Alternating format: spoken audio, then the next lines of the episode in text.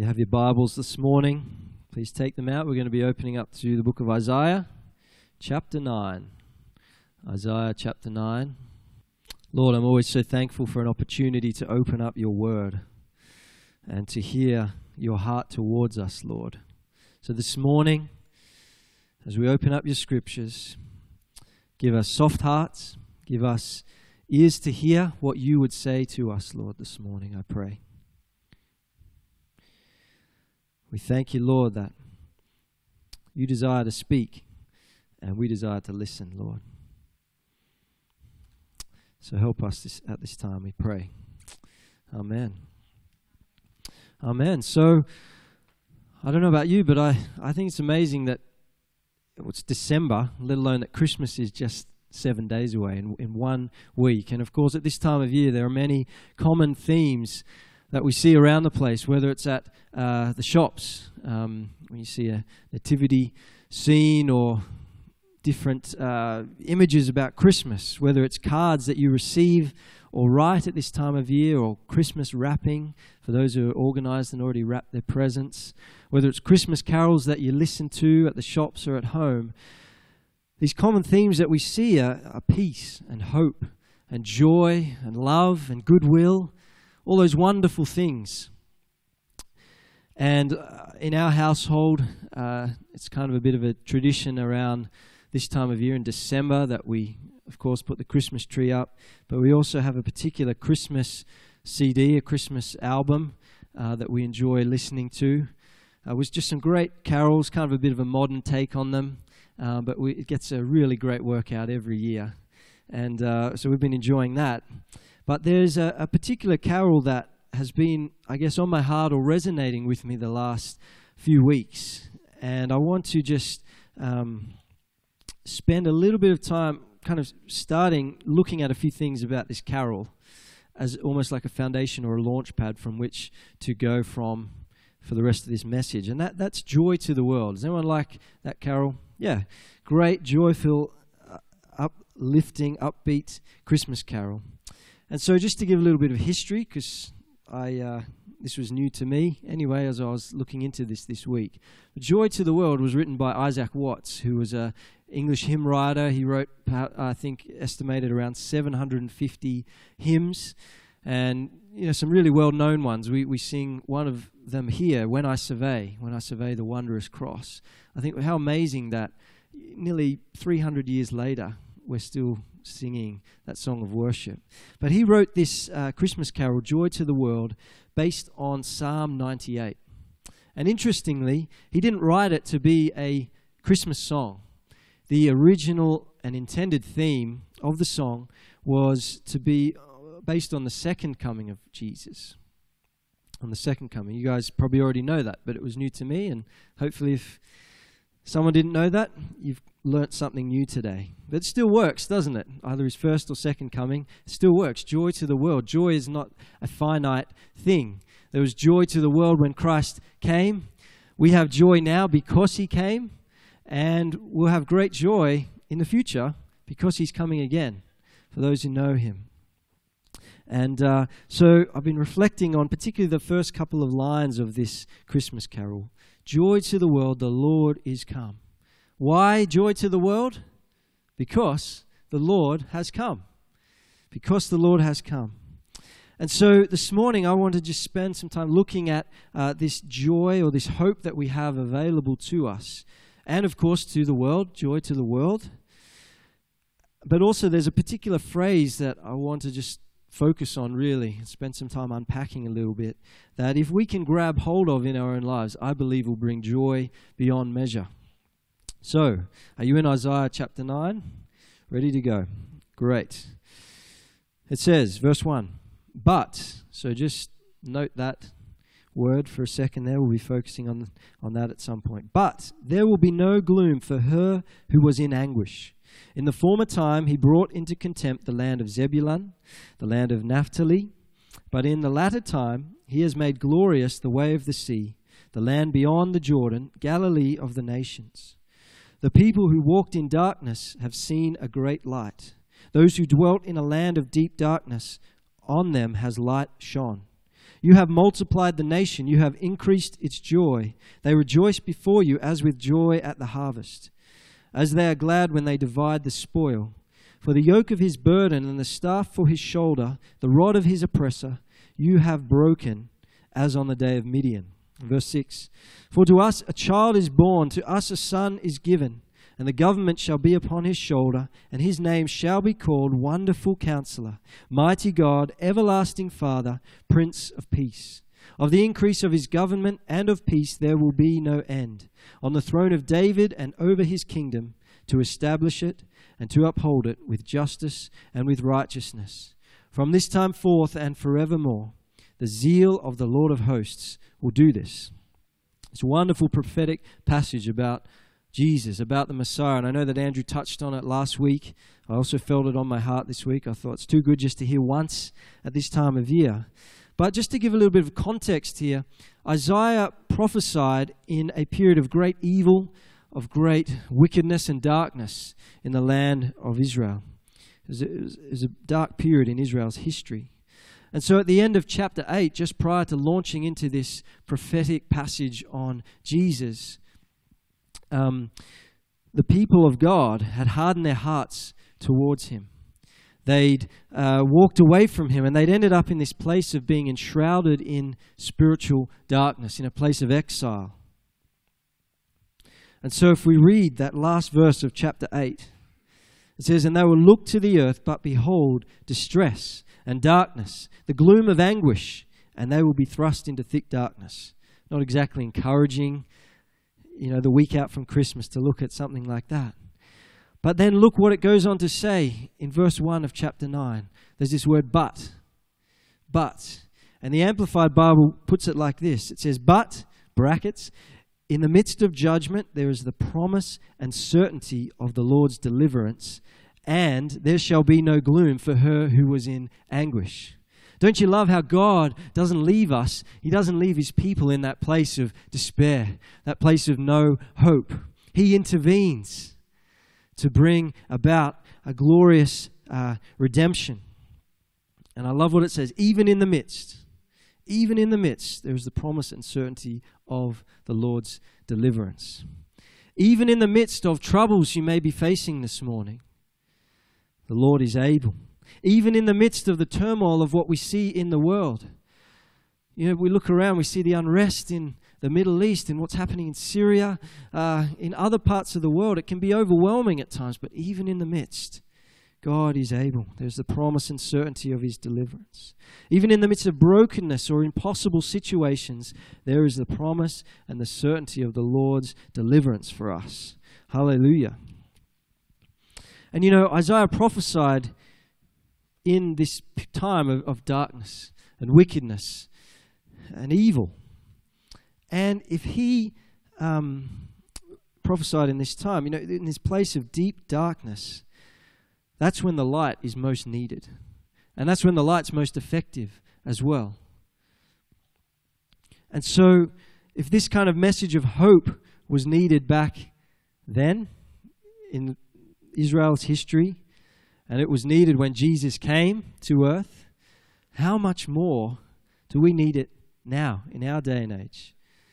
In this city we live in, this nation, the world, we need His light to break through his light to shine in the darkest places. So, joy to the world, to link it back to the carol, is based on the fact that God has taken the initiative, that God has intervened. There's nothing else He could have done for us to show His love, to show His mercy, to bring us back into relationship with Him. And so, here in Isaiah, there are three things that are promised a glorious light, a glorious joy, and a glorious liberty. Wonderful promises. And the really good news for us is that these things are promises for us here and now today. A glorious light, a glorious joy, and a glorious liberty.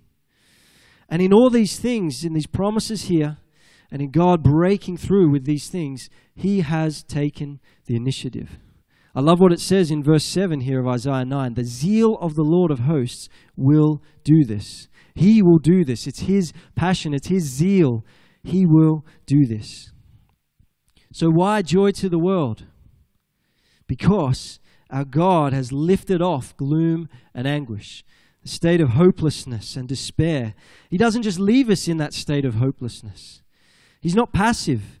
He doesn't hold back, waiting if we to see if we can figure it out on our own. You know, I can see they're struggling a bit, but you know, we'll just see if they can figure it out. No, he is taking the initiative. He has intervened, bringing light and hope and joy into the darkness, into our hopelessness.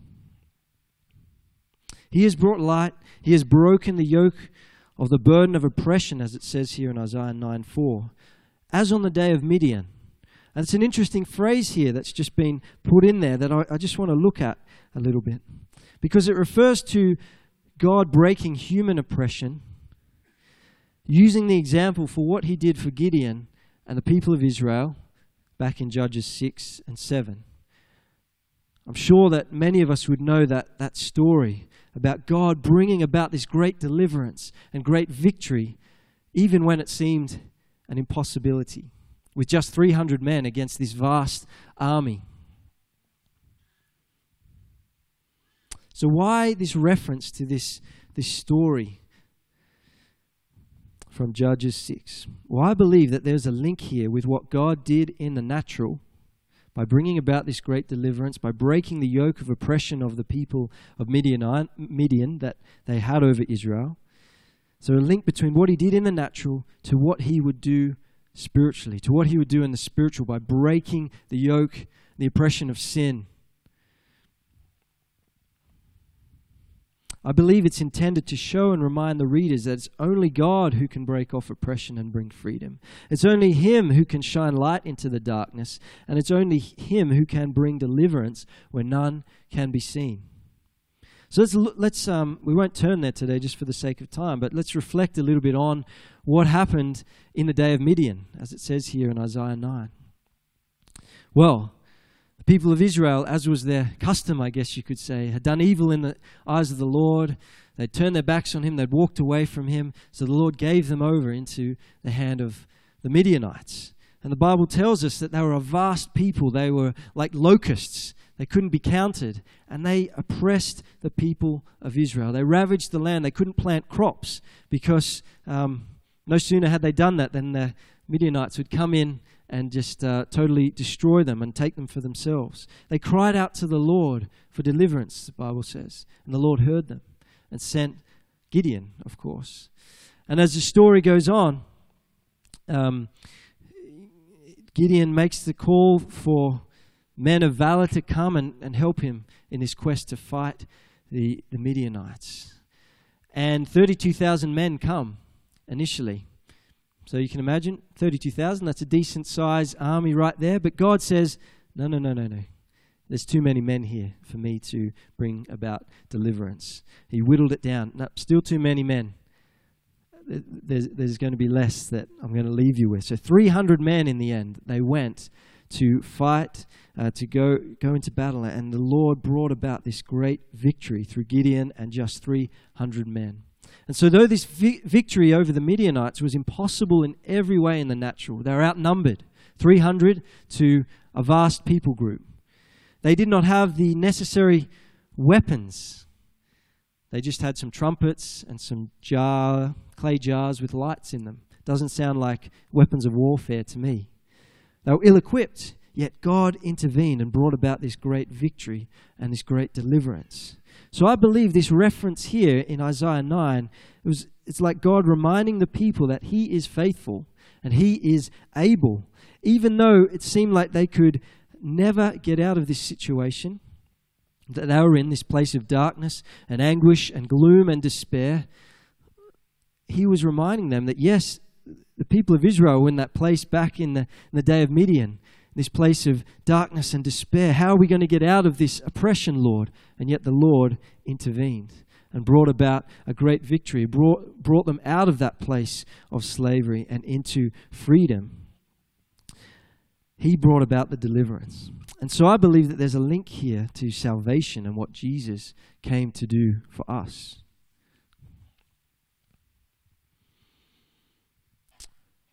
I asked this to the first service. Has anyone here ever been stuck in a lift in an elevator? Yep, a few of us. Okay. We'll have to send Sam White your way. He's, uh, he's the expert in those sort of things. I can remember a number of years ago, I was with a group of teammates in a sporting team that I was involved with, and we were about to go to this official dinner. And we left the place where we were staying. We got in the lift, probably about 10 or so of us. The lift went down, then all of a sudden, you know, the jolt, and then it had stopped. And we're like, okay, this is not great. Obviously, we're going to be late to the dinner, and how long are we going to be stuck in here? Will we ever get out? Will we ever see our families again? It was, you know, a place of despair and anguish. And, um, but, you know, we were stuck in that lift, and no matter how hard we could have tried, even though we were a bunch of strong and fit guys, you know, there's no, we couldn't prise the door open on our own. We couldn't make our way out on our own. We needed to be set free by the one who had the power and the ability to do so, the lift technician. And so, thankfully, praise God, he was not too far away and he came and got us out of there. But in the same way, for us, I believe this, this reference to as on the day of Midian is a reference to salvation, what Jesus came to do. There's nothing that we could do of our own accord to earn our salvation, to have right relationship with God restored. We need, it, we need to be set free by the one who has the power and the ability to do so. And so, just as there was a breaking off of the oppression of the Israelites because of uh, Midian, this deliverance the Lord brought about, that could only have been done by the hand of God, so with the coming of Jesus, and for us through Jesus, though we were in deep darkness, without hope, we couldn't save ourselves, God intervened to bring His light to bring his joy, his peace, his liberty. Only God could do that. And I believe that Christ's coming epitomizes God taking the initiative, Him intervening. There was no other way because of sin. There was no other way for right relationship to be restored between man and God. So He took it on Himself, He made the way Himself.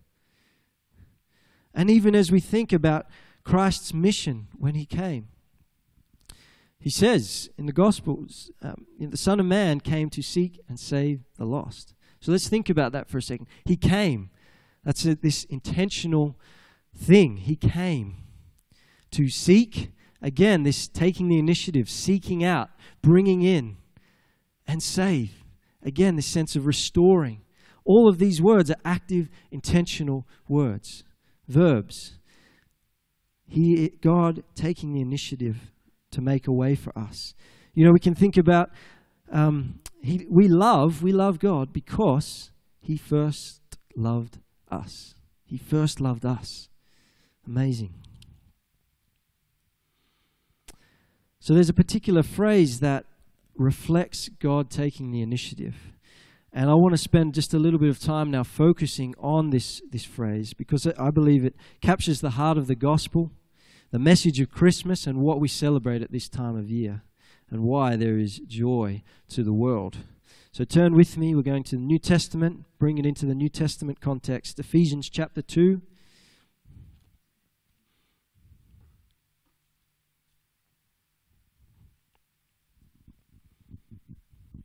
Love Ephesians. If you're ever stranded on a deserted island and could only take one book of the Bible, That'd definitely be up up there for me, I think. So Ephesians 2 verse 1. And you were dead in the trespasses and sins in which you once walked, following the course of this world, following the prince of the power of the air, the spirit that is now at work in the sons of disobedience, among whom we all once lived in the passions of our flesh, carrying out the desires of the body and the mind and we're by nature children of wrath, like the rest of mankind. But God, being rich in mercy, because of the great love with which He loved us, even when we were dead in our trespasses, made us alive together with Christ. By grace you have been saved, and raised us up with Him, and seated us with Him in the heavenly places in Christ Jesus, so that in the coming ages He might show the immeasurable riches of His grace in kindness towards us in Christ Jesus. For by grace you have been saved through faith, and this is not your own doing. It is the gift of God, not a result of works, so that no one may boast. Wonderful passage here. So, what do we have? In verse 1, it says, You were dead in your trespasses and sins in which you once walked. So, that echoes to me the state of things that we read in Isaiah, end of chapter 8 and Isaiah 9. This sense of anguish and despair and gloom. You were dead in your trespasses and sins. And then I love what it says in verse 4 But God. But God. If you're taking notes, that's actually the title of my sermon this morning. But God. This phrase, perhaps more than any other, brings joy to the world. Joy to the world is totally centered around but God. These two words, in and of themselves, in a sense, contain the whole gospel, if you think about it. The gospel tells of what God has done, tells of God's intervention into mankind. And it's something that comes entirely from outside us and displays to us that wondrous and amazing and astonishing work of God. But God. And this phrase appears many times in Scripture, but time and time again at crucial points in Scripture. For example, um, back in Genesis 8, in the account of Noah, when there's the, the flood, and it says, But God remembered Noah and rescued him and his family. And then, when the people of Israel had come out of Egypt, out of the land of slavery, it says, But God led them a particular way for his purpose. Here we read it again. I think in 2 Timothy 2 it says, you know, but God's firm foundation stands. But God. And so the word but by definition, is a conjunction. It's used to introduce something contrasting what has already been. So if we think about, remember back to Isaiah chapter 9, verse 1, where it says, But. The but contrasts the anguish and the gloom and the despair from the end of chapter 8. But in the midst of judgment, there is the promise and certainty of the Lord's deliverance. So the word but introduces the transition point from the hopelessness and despair of man to the hope and the comfort of the gospel. I came across, uh, across a quote this week that I thought was good and relevant for this morning. It was by a guy by the name of uh, James Montgomery Boice, and he wrote, May I put it quite simply? If you understand these two words, but God, they will save your soul. If you recall them daily and live by them, they will transform your life completely. To the left of but God in Scripture appear some of the worst human atrocities. To the left of but God is hopelessness, darkness, and death. But to its right, following but God, readers of Scripture will find hope and light and life. So keep an eye out for that as you're reading Scripture over the next little while. Look out for the, the but God phrases that you see that bring hope and light and life. So, centering our lives around this idea of but God brings joy, as it's not about our works. It's not about our effort or our ability to have it all together or bring something valuable or worthwhile to the table. I don't know if you've seen some um, motivational pictures or things like that, you know, that often on the walls of gyms or I remember seeing some around like a squash court I used to play at. Um, you know, they, they, say things, pictures of people out running or working really hard, and it says, you know, uh, you have what it takes, you can do it, just do it, you know, that kind of thing. Or, or in this day and age, we see the rise of uh, self-help gurus who who portray this message of, oh, you just got to find the answer within. It lies within you. You've got to bring it out. Well, in verse 8 of Ephesians 2, if we're talking about salvation here or coming into what God has for us, it says, This is not your own doing. This is not your own doing. It's the gift of God. It's not our own doing. It does not come through our own striving, through our own effort. Yes, there's a response on our part, responding to what God has done, but it's not through our own effort or doing. And so instead of that motivational motto, you know, you have what it takes. Well, the truth is, I don't have it, I don't have what it takes. Maybe that could be our motto. I don't have what it takes, but God certainly does. I don't have what it takes, but God certainly does. And in that, the emphasis is on God, is on Him, it's not on us. And that's a good way to live with our focus on Him, not on ourselves. As we read this passage in Ephesians, it's not Adam was dead in his trespasses and sins. Yes, that was definitely the case. But it's not, but Adam worked really hard, got his life in order through effort and discipline, and good choices, and turned his life around. No, that's not it. But God. But God. And just uh, going back to Judges 7, just touching on that, you know how God had to whittle down the number of men who had come to fight to, to just 300. It says there, and I think Judges 7, verse 2 or 3, that God says, No, you've got too many men, lest they boast, saying, My own hand has saved me. God's purpose was to make the people dependent upon Him, and His purpose was to leave them in no doubt whatsoever that it was only by His hand that uh, the victory was won. And so perhaps for us in our lives, it would be worth reflecting on. You know, are there, are there things that God needs to whittle down? Too much of reliance upon self, too much of what we can bring to the table, helping God out, you know, along the way. Are there things that He needs to whittle down so that we can't ever say, I've got this together? My own hand has saved me. Um, but that we depend entirely upon Him.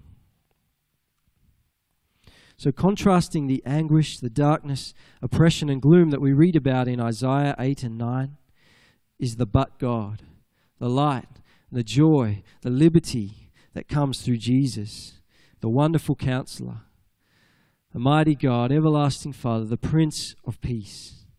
And contrasting that you were dead in your trespasses and sins, you were children of wrath, is the but God but God, rich in mercy towards us, because of the great love with which He loves us, He made us alive. But God made us alive.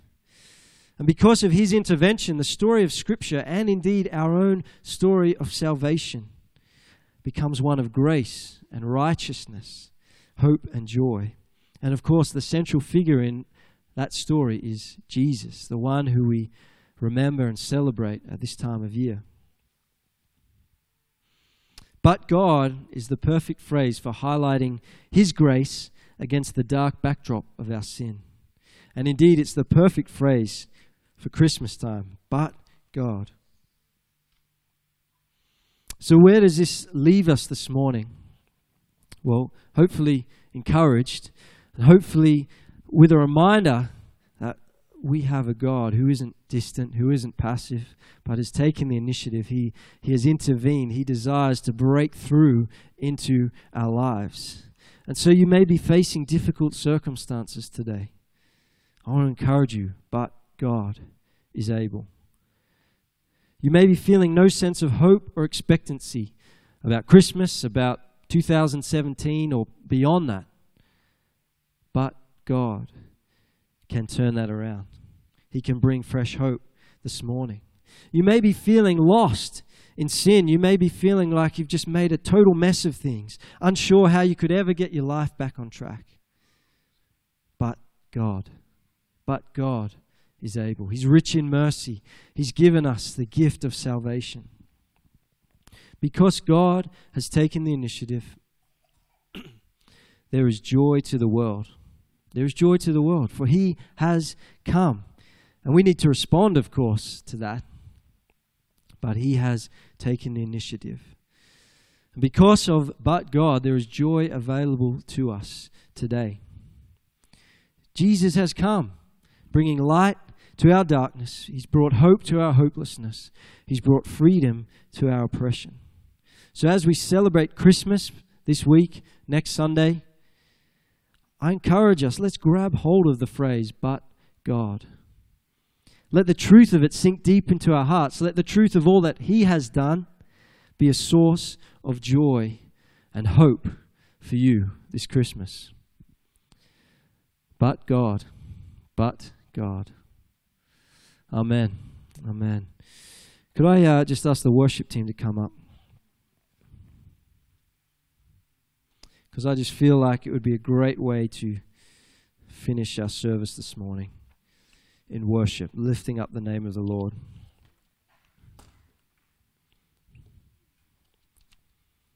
And then there'll be opportunity for prayer after that. So let's stand together. Lord, I, I, thank you again that we could gather as your people today. And as we leave from here, I pray that we would go encouraged in heart, Lord, uh, strengthened in you. Lord, I, I just pray that um, your word would resonate in our hearts this morning, Lord God, as we go from here. I thank you for this incredible phrase, but God. The way that you are able to break through, Lord God, into the midst of our circumstances and the things that we're facing, Lord. And I just pray that you would remind us of this in the coming week. I pray that there would be but God moments for us even this week, Lord God. But God, you bringing fresh joy. And you, Lord, bringing fresh hope. And you, Lord, bringing just fresh uh, purpose and, and, and freedom and expectancy for the future, Lord God. And so I just bless each person here in the name of the Lord Jesus with your presence, your peace, Lord, and just your goodness as well. And uh, as we finish with some worship, Lord, we lift up and exalt your name. How great you are, how wonderful you are. We thank you, Jesus. Amen.